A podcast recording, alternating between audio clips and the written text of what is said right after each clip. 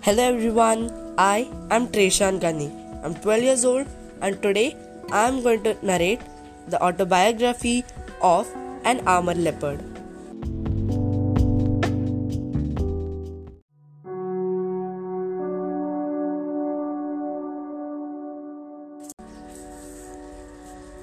I am alone with no one to care for me, love me. 15 years ago, I had a family, a mother, a father, and everyone to love me, to care for me. They were the ones who understood me. But now, but now I am alone, completely alone. No one left like my mother, who loved me more than herself. I now feel left over. That day, that day even I had emotions. But those people didn't understand it. Let me tell you everything that happened 15 years ago.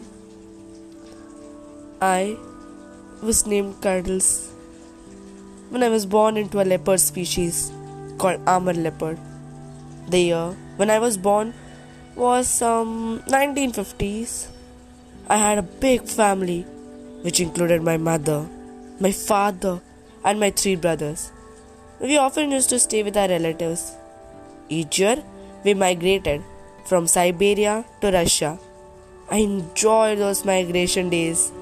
During the end of December, we used to start, and around January, we used to reach. And the next December, we used to do the just opposite. It used to snow like rain in Russia. I had a great time there. Though I never knew, we migrated. And time passed by. And then came one year.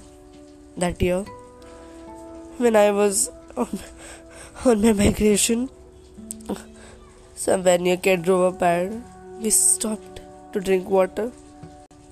Suddenly, I heard a bullet sound